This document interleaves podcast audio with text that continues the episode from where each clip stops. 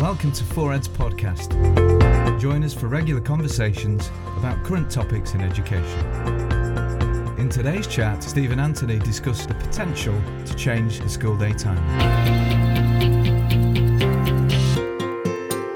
So I didn't realise until I was watching breakfast TV, but apparently ministers are debating uh, in the House of Commons today the prospect of pushing back the start time for teenagers and only teenagers to 10 o'clock in uh, state schools. It seems that like there's been some research done that suggests that this is you know going to be beneficial for the students, but like with many educational research, I'm not totally convinced. Um, With the research out of the yeah. States Yeah, suggests 50% improvement in knowledge retention. just thinking back there from like being a teacher, if you're thinking, you know, you, you say to a student, right, you've got two more hours in bed in the morning, that's two more hours to stay up.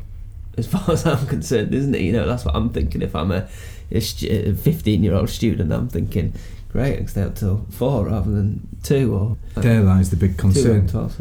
I was speaking to a head teacher recently.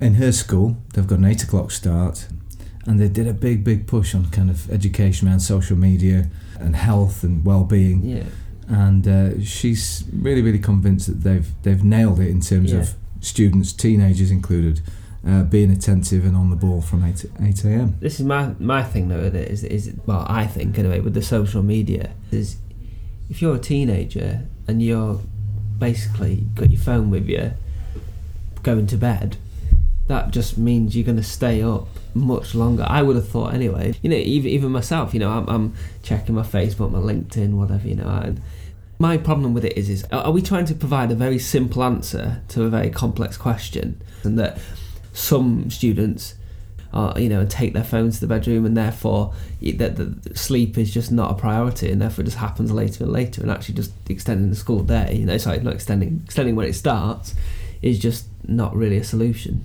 Isn't potentially one of my thoughts on it. Part of me thinks as well you can't get away of from uh, this idea that for a large majority of, uh, of students in some schools, uh, they're going to be starting work during their their teenage this is years. it. And is it fair to condition them? Yeah, Be, You know, getting up at nine or whatever Yeah. it is when uh, I think you know, when they're think- seventeen yeah, potentially exactly. they'll have to be up with the rest Yeah, of us yeah. at six thirty, seven Um, um, o'clock. quite a generalisation, but a lot of people are complaining that, that teenagers are coming to them for working, and th- the situation is that they're not ready for that, and, and in many ways, Mm. and this is just going to add another layer to that of coming, you know, coming to, to, to, to the place of work at 18, at 17, whatever age, and actually now you've got the extra. well, maybe work should be pushed back for yeah, teenagers well, as well. Yeah, well, maybe you could do yeah. Because, well, there apparently is evidence that uh, is it the circadian rhythms? yeah, Circadian rhythms of teenagers are, and it goes back way back to you know the cavemen or whatever.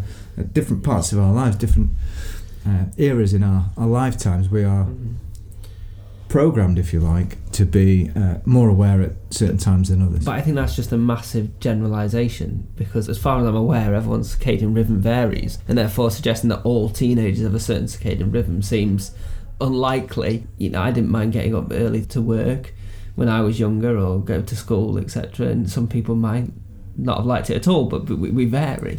And just to Mm. flip it on its head for a minute, if we go back a few years Yeah. to um, the, the trend of many academies Yeah. actually bringing the school day forward, So, not pushing yeah. it back to 7.30, 8 o'clock, where's the evidence to say that that's a, had a detrimental effect? It'd be interesting to see if much evidence has been like published on that kind of thing, but to see has that worked? You know, with, with schools that now start at eight, is that actually proving to be beneficial, or no, it had no impact, or it had a detrimental impact? You know, that I wonder with the, with those schools, and obviously we can't sweep them all together under one banner, but uh, what the motivation, the main motivation was Yeah. for bringing the school day forward.